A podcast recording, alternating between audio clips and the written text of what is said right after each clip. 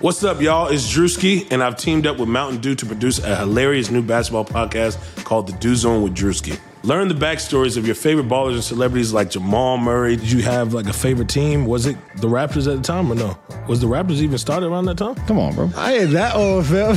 you talking like I'm 50. Taylor Rooks, A'ja Wilson, and many more. You won't want to miss this. Listen to The Dew Zone with Drewski on Apple Podcasts, Spotify, and wherever you listen to podcasts. Hey guys, this is Ian Happ from the Chicago Cubs. I'm excited to announce that my show, The Compound, is now part of the Blue Wire Podcast Network.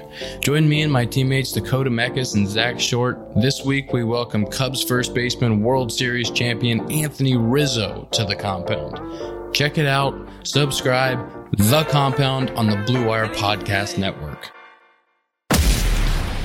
It's Chrisomania, brother. That's a great question. Look at you, man, with the powerful questions. Woo! This is the Chris Van Vliet Show. Chris Van Vliet Show. Ladies and gentlemen, Chris Van Vliet. Well, here we go. Welcome back again to the Chris Van Vliet Show. This episode is brought to you by Bet Online. And if you didn't catch it in the title, this is not a new interview with Karrion Kross. Let's get that out of the way right now.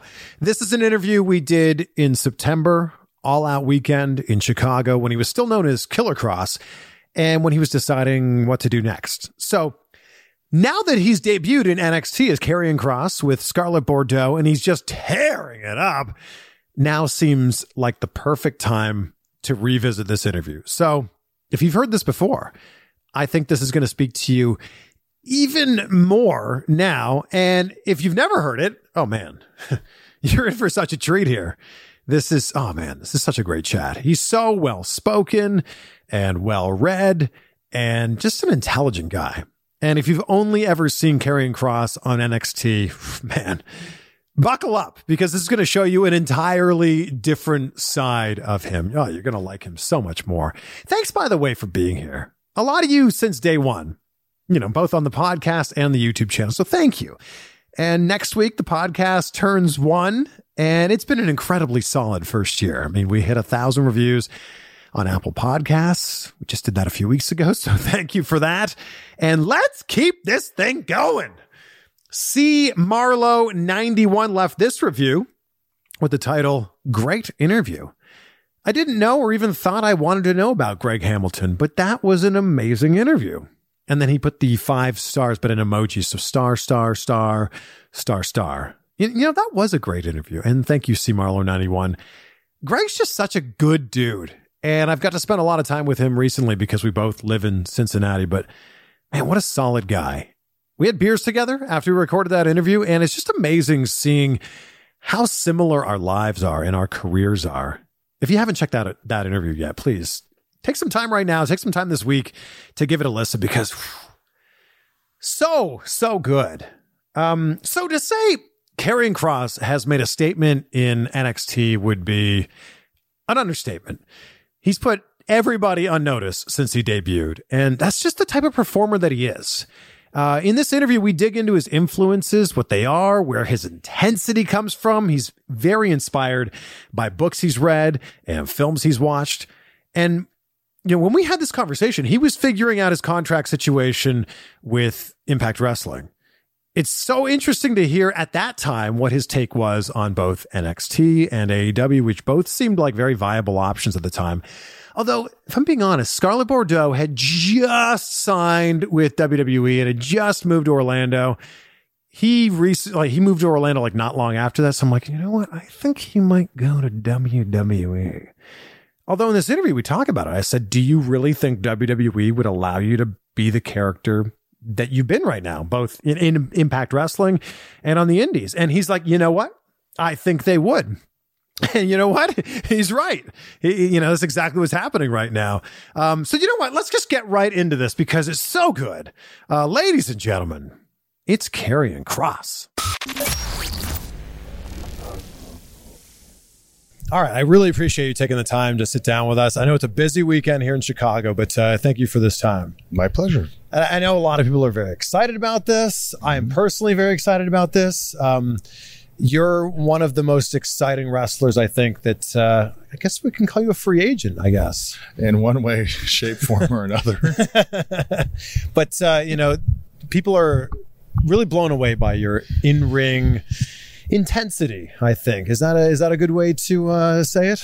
I would definitely say so. I think that's a fair assessment. Um, one thing that I really have always tried to do is um, create an emotional engagement and a response to understand the purpose of what we're really doing out there. And for me, it's always been, uh, you know, to elicit emotion and, and, and engage people with uh, the art of storytelling, the oldest stories in the world, light versus dark, good versus evil, and so forth. Uh, with that, are you inspired by certain movies? Is that where this came from? Uh, I, I think it was just uh, a combination of coincidences. Uh, growing up, being, uh, I guess, just engaging with different forms of entertainment from professional wrestling. Like, very first match I ever recall seeing was, you know, Warrior pinning Hogan. I mean, I, I may have saw other matches before that, but that was ingrained. That was ingrained in me, and um, I grew up in like that time when 80s horror films and early 90s horror films, like, they didn't make sense and that was unsettling. Remember how things used to be? Yeah, yeah. And I think that that really scared people because, like, in life, uh, the things that really bother us are the things that create uncertainty. It's like you've been walking down the street your entire life and you know exactly where everything is. And then one day you walk down and everything is different. It's just something as simple as that. It freaks people out. They feel displaced. So I've always tried to create that sort of atmosphere in what I've been doing. Were there certain horror movies that you were really drawn to? It's very weird. So at, at the risk of sounding totally insane, um, I, I, I think it might be too late for that. it's too late. It's just work. Um, so yeah, it's it's kind of like I remember seeing snippets of films I wasn't supposed to be watching as a kid, things that were super graphic and insane. Um, one of the movies, and I I know this film and I've seen it, and I love it, The Reanimator. I don't know if everyone's gonna know that one, but I mean, there was just such graphic horror um, in those films and television shows. And it was just insane and dark and illogical. And uh, I feel like that was sort of a satire or like a, a mirror image of what bothers people in real life. Like people who are illogical are always the ones who disturb people. And then there's also people who are very logical that just have their own arbitration of what's right and wrong. And they will do wrong to others through justification. That also scares people too. So Well, I think it's interesting that you talk about storytelling because obviously wrestling is all about storytelling. But I feel like a lot of what you do in the ring and especially in your promos has like a, a film aspect to it. Is that something that you intentionally, you know, worked into it? 100%. I, when I was breaking in, I would kind of assess and look at what was going on on a wrestling card or, or, or a television program. And sometimes the matches and the stories blend together because the parallels are too similar, right? Sure. So I thought on the independence, while I had the freedom, um, if I could come up with creative things and variances uh, that felt different from the rest of the things people were seeing, that was going to be a great way to stand out. Not only that, it was my own individual way of contributing differently to a show versus everyone else. Why would I be valuable on a show? Well, I'm going to give people something that can't be emulated or done by anyone else. And that I thought was the best way to create value, you know, from a sincere place, you know? Did you have any aspirations of maybe going into acting if wrestling wasn't a thing? hundred percent. I've always wanted to be an actor since I was a kid. Um, I dabbled in theater a little bit in my teens. Um, always also wanted to be a professional wrestler too. Sure. And then uh, growing up in combat arts and uh, martial arts and sports and stuff like that, coming from a family uh, that was just uh, always involved with that, I was very comfortable in conflict. And so, like, once you find out you're good at conflict, um, you know, you can you can kind of get lost in that. Um, and I just, you know, everyone always asks me, you know, would you fight pro MMA? Uh, I had moved to Las Vegas to fight pro MMA. Um, I was dabbling in that for a little while, but over time, you know, you realize that there's certain things that bring you fulfillment. There's certain, you know, things that you're good at, and there's certain things that you want to pursue. And I just uh, didn't love uh, combat martial arts enough to pursue it as a career. But Oh. all of that, I think, just kind of wrapped in one big bow in that general direction, kind of put me on course for this. But acting in the films, movies, TV shows, hundred percent. Are you still dabbling in MMA at least for fitness or anything like that? Yeah, that's just the way of life for me. So I'm always training recreationally, always. I can't stop. I'll go crazy. It's a form of therapy. Um, uh, really anything. Like I'm out of Vegas. So anytime I could ever get a chance to go into Wanderlei Silva School, Wand Fight Team, or Syndicate Mixed Martial Arts, I'll go in and, um, and just uh, roll around and, and do what I do. Or if I can ever find a heavy bag, I'll do the routines I grew up doing there as well. So uh, I need that. I need that in my life. Who were some of the wrestlers that when you were growing up? I mean, you mentioned the first match you ever saw, but who were the people that really inspired you to want to watch? Uh, you know, a lot of people will always throw out one name for a political reason. Like a lot of the guys in the business will will say that their favorite wrestler was a specific person because they're afraid they're going to get heat from someone who's above them, being like, "Why would you mention that guy's name? he never drew any money," you know. But it's like. I really had a ton of favorites, but I mean, uh, not to be redundant, I mentioned Warrior. Like as a child, I had a manic amount of energy, uh, and I just felt You don't anymore. well, more so as a child, believe it or not. I could scale this wall. Um, Impressive. yeah. So, I mean, uh, I just identified with high energy characters. And back then, 80s and 90s, there was a lot of high energy stuff. Everyone was screaming. Like there was That no was such, every promo. Yes. yeah, there was no such thing as an indoor voice in pro wrestling. It didn't No. exist, you know? Um, so basically, yeah, I mean, uh, Warrior probably. As I grew up, I had new favorites uh, Gary Albright, Dr. Death, um, guys that had an amateur background because. I mean, uh, I was trying to decipher uh, at a certain point as I grew up uh, what was real and what was, you know, not. You know, the chatter begins at a certain point out of your adolescence uh, as to what was legit, what wasn't. And I grew up around wrestlers. So then when you learn to start identifying footwork and how they're grabbing people, you know, a gable grip or they're getting their hips under people, mm. suddenly like a drop kick off the top rope doesn't look as effective as like, you know, souffling somebody on the top of their head and then proceeding to soccer kick them in the face like a Japanese match. So I had a lot of influences in that direction. Then later on, I really, really, really got into character work. His name is not mentioned enough, but Sean O'Haire, uh, Yeah. he was amazing. Like I literally wear that coat down to the ring as a nod to him. A lot of people don't know that, but Sean O'Haire was immensely uh, inspirational. Brian Pillman, um, just a broad spectrum. I don't have one guy. Uh, everyone wants me to say, you know, Ricky Dragon or, you know, Steamboat uh, Flair. I mean, everybody wants you to say those, and those guys were incredible. You know what I mean? Like a lot of us have jobs right now because of what they did um, and how they secured, you know, a residual demographic coming to those shows where they sold out buildings, you know, of thousands upon thousands of people. But uh, I just enjoyed so much across the boards. And I feel like it, it wouldn't be fair, like you said, to just name one person. Anyone watching this right now does not just have one favorite wrestler. No. Throughout the course of your life, there's been different people that you've been drawn to. So I appreciate you being, you know, being able to go, yeah, this is the way it should be. Sure. When you say when you were younger, you were able to deal with conflict, is that with words or is that with uh, using your fists? Both. Uh, Both. Yeah. So it was like it was a weird transition. So like every kid, you know, um, you know, I grew up in an age where bullying was rampant. It wasn't. Um, it wasn't assessed. Uh, you got bullied? a little bit. A little bit. but- can't see someone bullying you. Everybody though, everybody got kind of caught a beating growing up, and um, I didn't uh, take to it as traumatically as some other people because like I was involved with amateur wrestling and boxing and stuff. But like I never knew what I could get away with and what I could do because my father would always be like, "Hey, like, you know, if somebody comes at you the wrong way, then put them in the right direction." You know, my mother would always be like, "Hey, listen, like, let's not let's not get kicked out of school." So, I mean, uh, I learned how to work from a diplomatic angle, and then I learned how to work um, in the angle where diplomacy fails. So, I, I, I don't know. I just turned out uh, that way, I guess, from that type of nurturing. you seem to be so much like not that other wrestlers aren't, but you're so well spoken. Um, is this from your upbringing? Is it from your education? What do you attribute it to? Naturally, growing up, I was uh, a kid stuck in a state of avoidance. I'll give you some stuff here I've never talked about. Okay.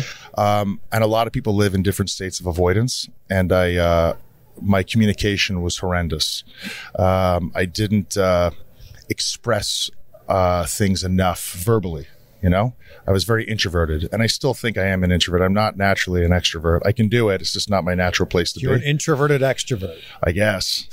and um, I just uh, I don't like not being good at things that I want to be good at. So obviously, communication, you know, is effective in all aspects of life. So I just chose to get better at communicating, and I think I just try to come from an empathetic place with that.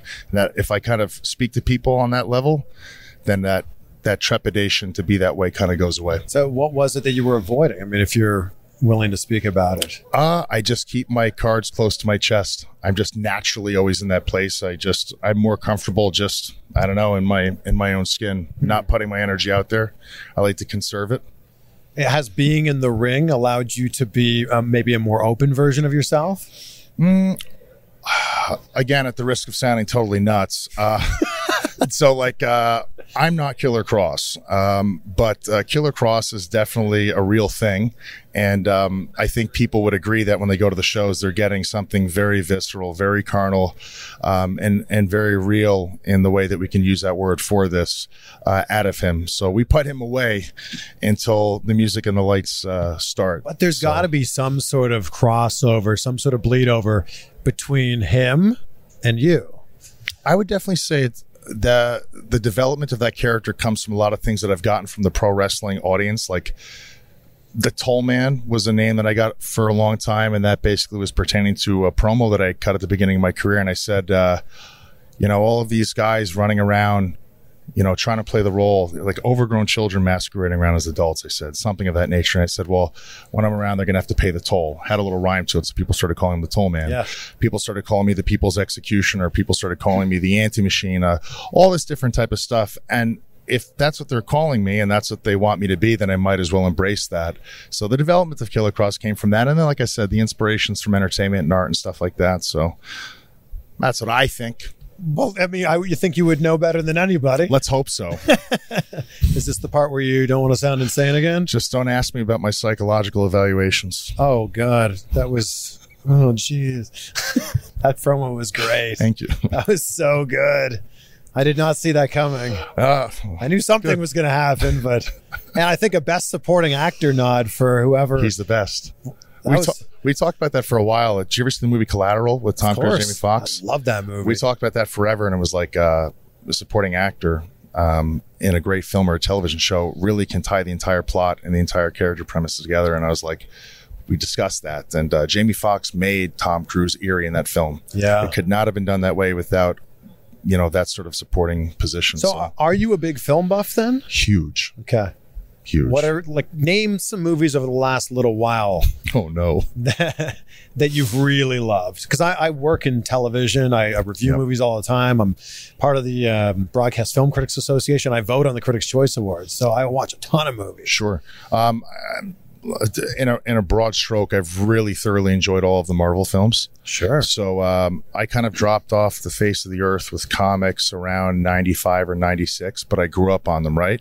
So like all the movies that they're making now, I read these these comics when I was a kid and I always thought, you know, with my friends like how amazing would this be if they could find a way to create you know, a television show or like a movie out of this. You know, you fantasize about that. You grow up, you forget about it. Then all of a sudden, like full circle, like 20 years later, they're doing them. So I was like, you know, that little kid in me was alive and well watching those films. I really enjoyed those films from a sentimental place. I knew who all the characters were. I knew where the where the turns were and everything. And I thought they were so well done. Who's your favorite Marvel character? I'm gonna say uh I'm gonna say Captain America because he's completely incorruptible. And that was like a refreshing character presence in a film. I mean, uh, light and dark is always so convoluted, right? Um, the film and the common era likes to play on shades of gray with so much, and I feel like there's such a massive abundance of shades of gray. It's refreshing to see someone who's like either a white hat or a black hat. Yeah.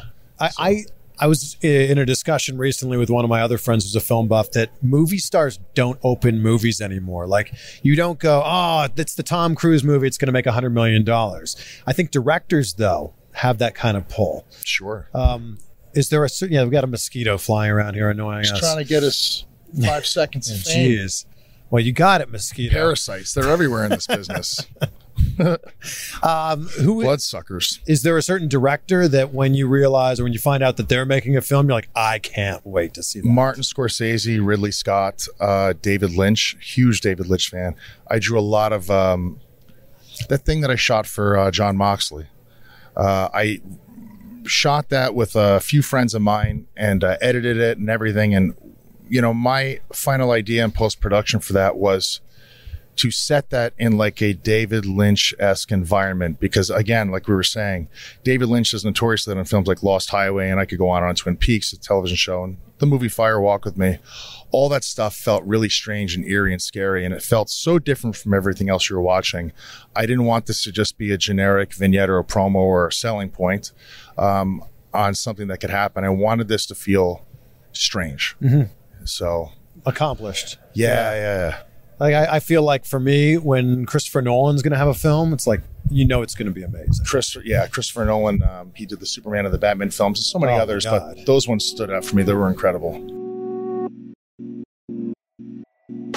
We just got to take a quick pause from this conversation to thank our sponsor for this episode, Bet Online. And there's no shortage of action going on at our exclusive partners, betonline.ag. Sports are slowly making their way back, and Bet Online is leading the way with the best odds and lines for all UFC, NASCAR, boxing, and soccer matches. And if you need even more, they have simulated NFL, NBA, and UFC simulations all day, every day, live on their website. Looking for something other than sports, maybe? Well, Bet Online has hundreds of casino games, poker tournaments, and prop bets that you can check out. So visit betonline.ag.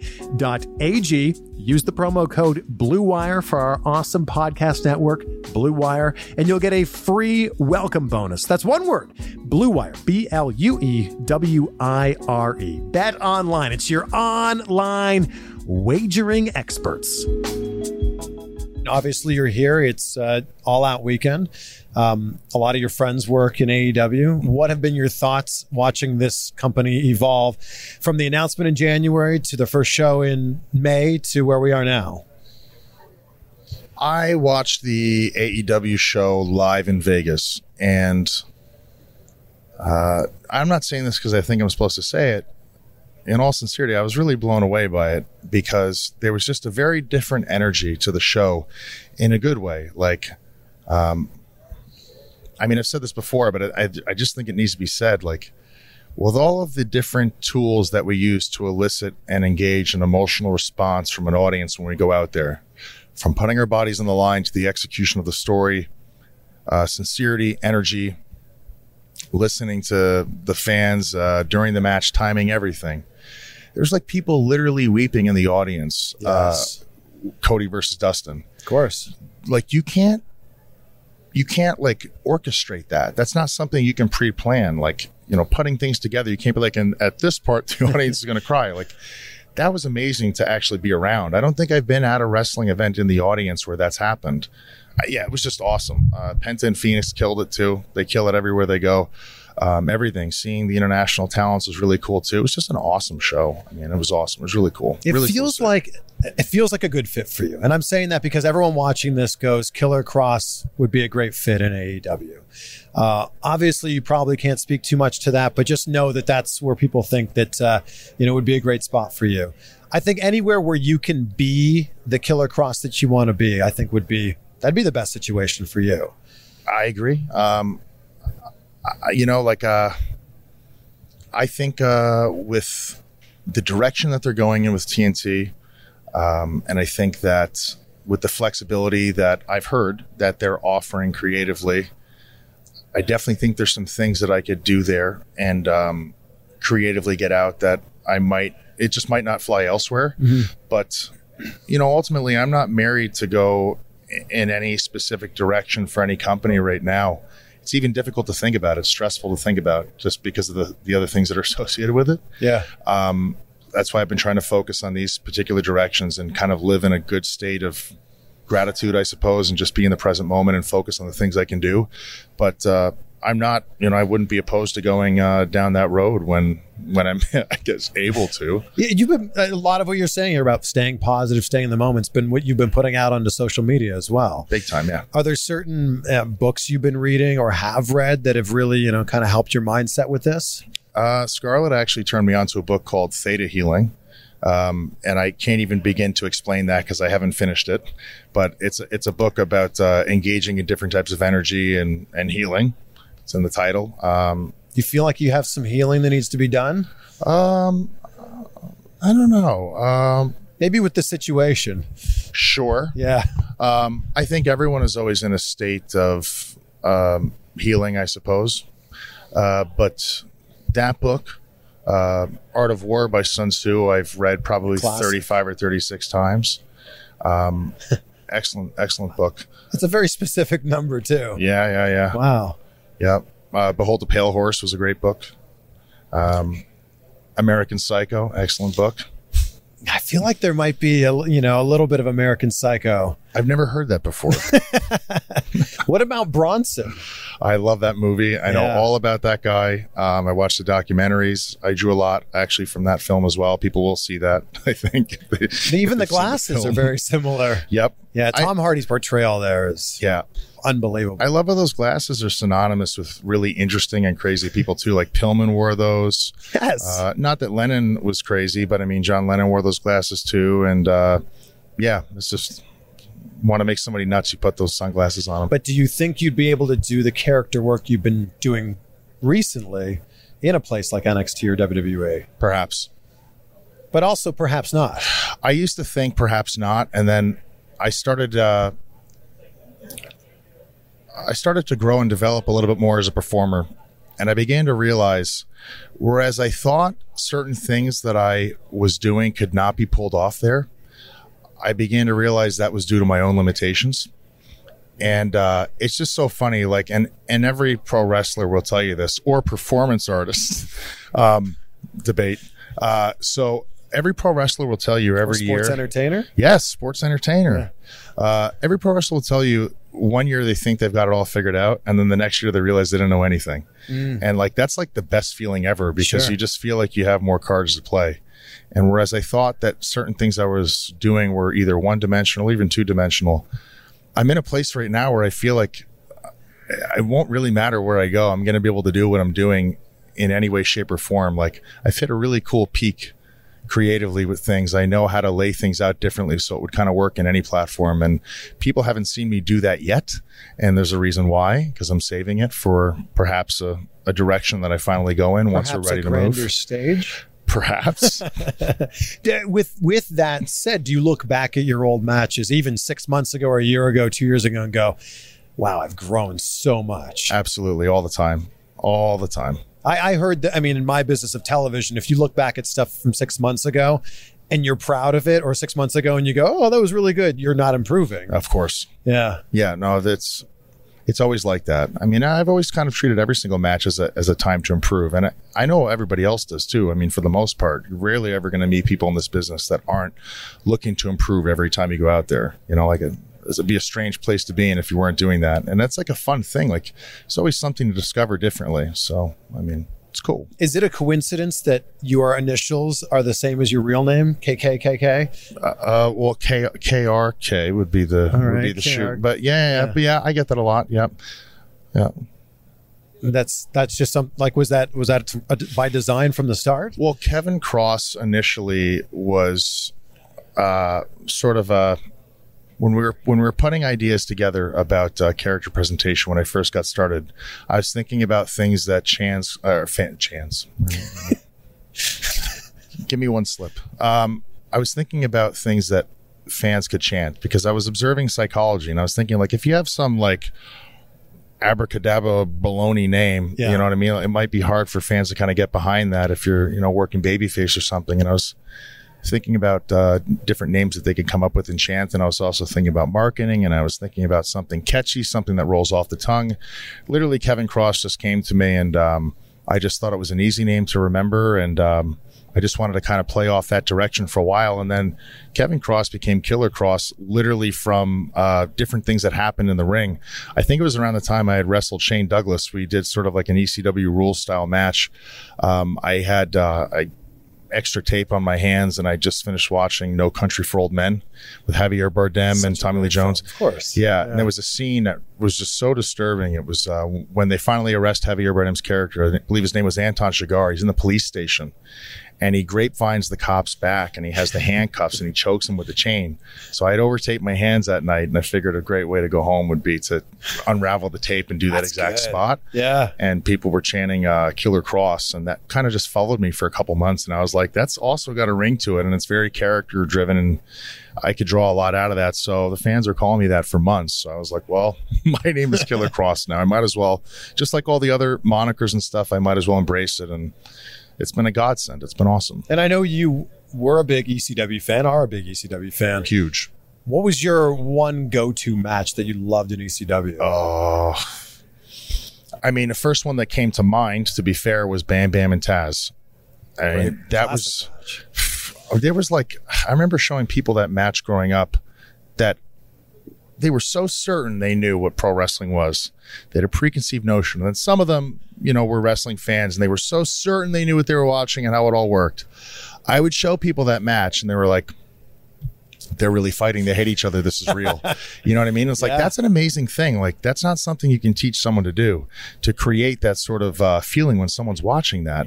I mean, that's art, man. People walk into a place with the notion that, you know, like a magic show, David Copperfield, you walk in, oh, it's just magic. I mean, obviously we're going to get, we're to get hooked tonight. The magic's not real. And then, you know, he makes the piano disappear and there's an airplane floating over your head and you're like, this is amazing. This is, this is magic. You know what I mean? It's like, it, it doesn't have to do with just collecting a, a group of gullible people and putting them in a room. It's not that. It's making people feel something. And that's what it is. It's not about tricking them.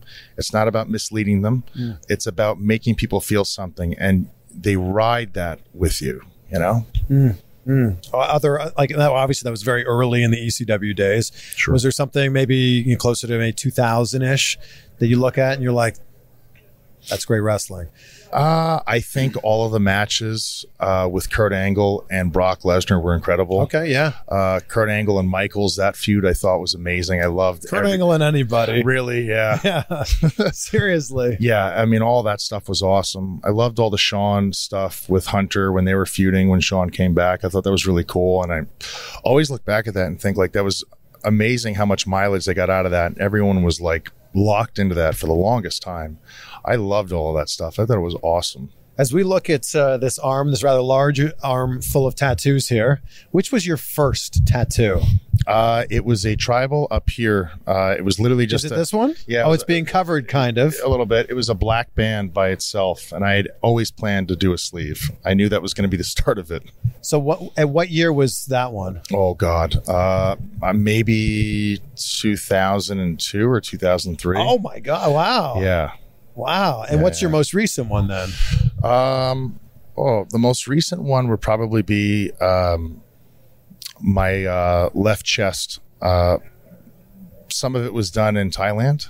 We went to a temple in Chiang Mai. Uh, Scarlett Bordeaux and I went on uh, went to Thailand backpacking, and uh, we went to a Buddhist temple, and uh, there was a like a ceremony done. Um, people can learn about it. It's, it's a long story, but uh, it's a tattoo done, and uh, it was like a protection blessing. So I had that done. Uh, I, I don't even know what it's called, but they basically take a rod, they kind of like nail it into your chest to do it. It's extremely painful, but uh, if it's important to you and you understand the purpose of it, then um, you know you'll deal with it. But it was probably the most painful thing I ever went through my For how life. long? It- I think it was maybe only 20 to 25 minutes to do the whole thing, but like it felt like 30 years. I can't move, you know, and I almost felt like, I almost felt like the blade was hitting, uh, like my chest plate, like my bones, my ribs. Sure. Yeah. Pretty fucking man. horrible, but it was worth it. I'm glad I did it. I And think you're so much more spiritual than a lot of people would think from, you know, from the time your music hits to the time you walk back through the curtain. Have you always been this way or was there something in your life that kind of manifested this or the catalyst to make this happen? Uh, I would say probably over the last year and a half to two years, I've really embraced uh, just a general sense of spirituality.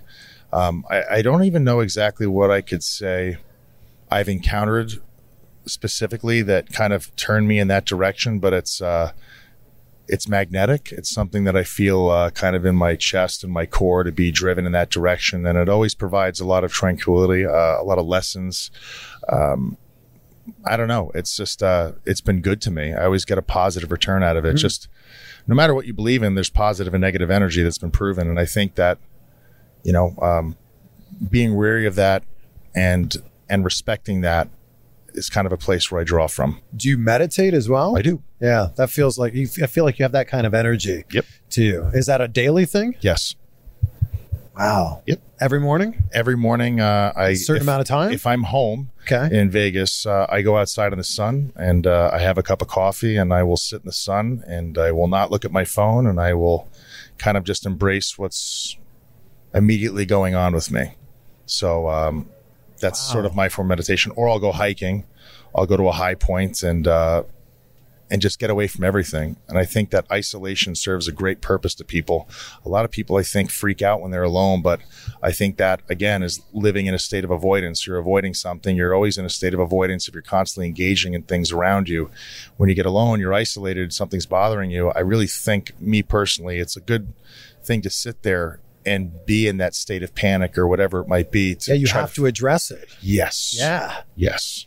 I, and I feel like I, I heard an interesting conversation recently that we are incapable of being bored anymore because 10, 20 years ago, if you were sitting in a doctor's office, you would literally just have to sit there. Yep.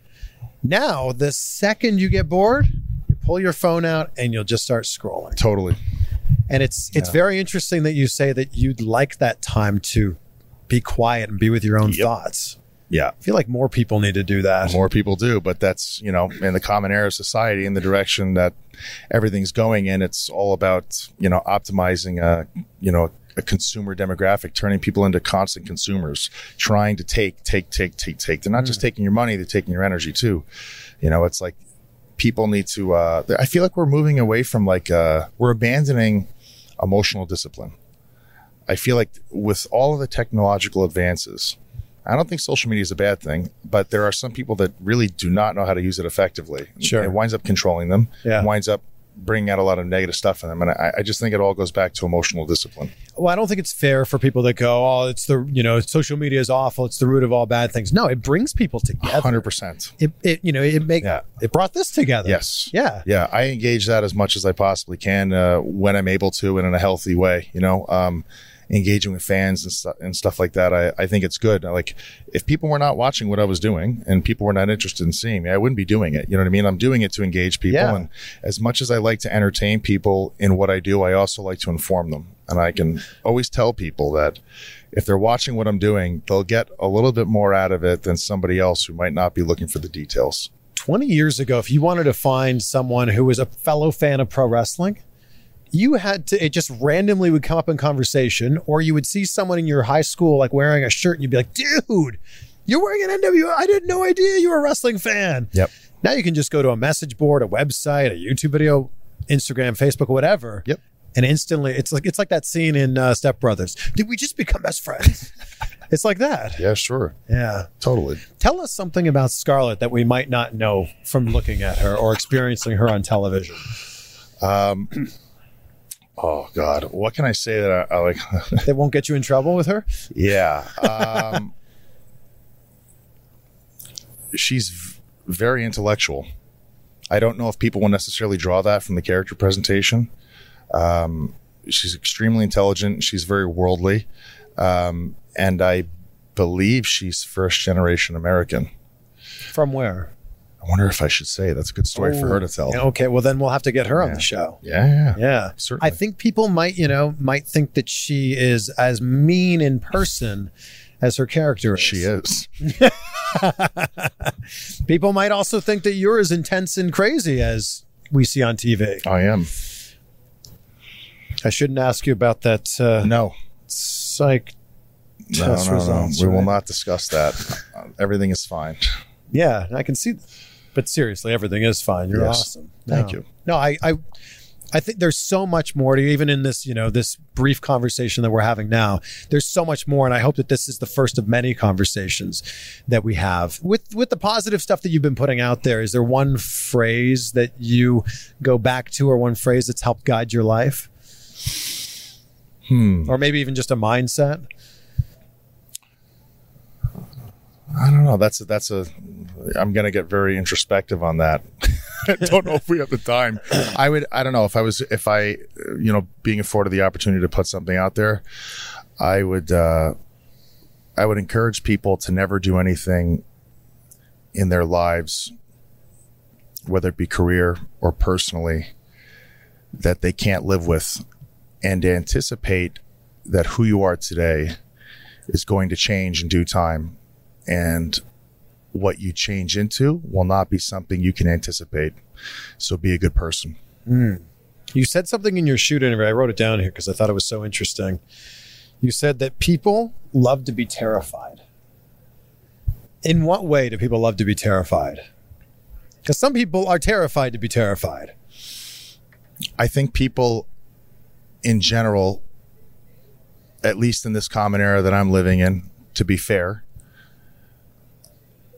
are kind of just crashing into things and not really necessarily feeling something. I feel like a lot of people have become experience junkies and have lost uh, the value in, I guess, all things. I know that's very general. Um, I think that people who are experienced junkies are always constantly looking to feel something, regardless of the consequence, regardless of how it may change them, um, regardless of how it will make them feel, just as long as they feel something.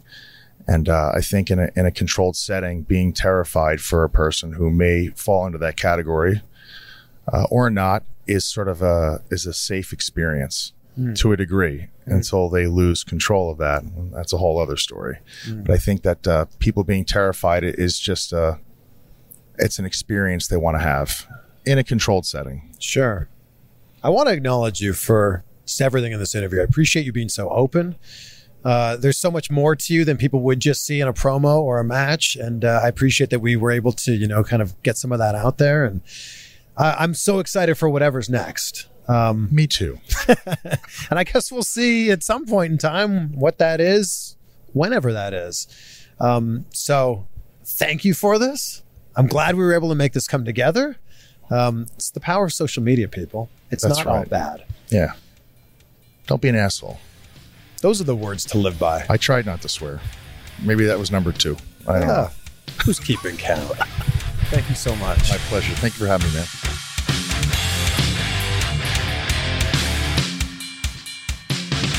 All right, well, there we go. Karrion Kross. Ladies and gentlemen, I hope you enjoyed this as much as I did. I hope you learned a ton about both the man and the character here. Take a screenshot, tag me. I'm at Chris Van Vliet. Tag him. He's at WWE Karrion Kross. And I feel like I feel like we also listed off a lot of books there that you can add to your list of books to read. Some really good recommendations in there. Uh, and I'm just so excited to see what opportunities he's given in NXT because, I mean, look at the guy. Look at him. He has championship material written all over him. And I think it would be a travesty if he doesn't become North American champion and then become NXT champion. Or heck, you know, just let's just skip over North American champion. Just make the man the NXT champion sometime in the next 12 months. I think that makes perfect sense, right? He's just running through opponents right now.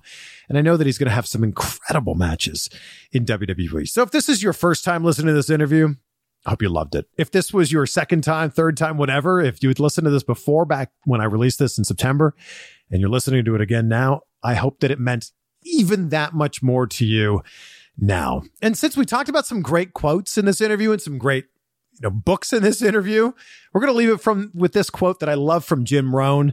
It's one of my favorite quotes ever. If you really want to do something, you'll find a way. If you don't, you'll find an excuse. Mm. This Thursday, Spike Dudley is going to be on the show. What a chat with him. He doesn't do a lot of interviews. So uh, this is a really good one. We dig in deep with this one. Hope you enjoyed this one, and I know you'll enjoy the one with Spike. We'll see you on Thursday.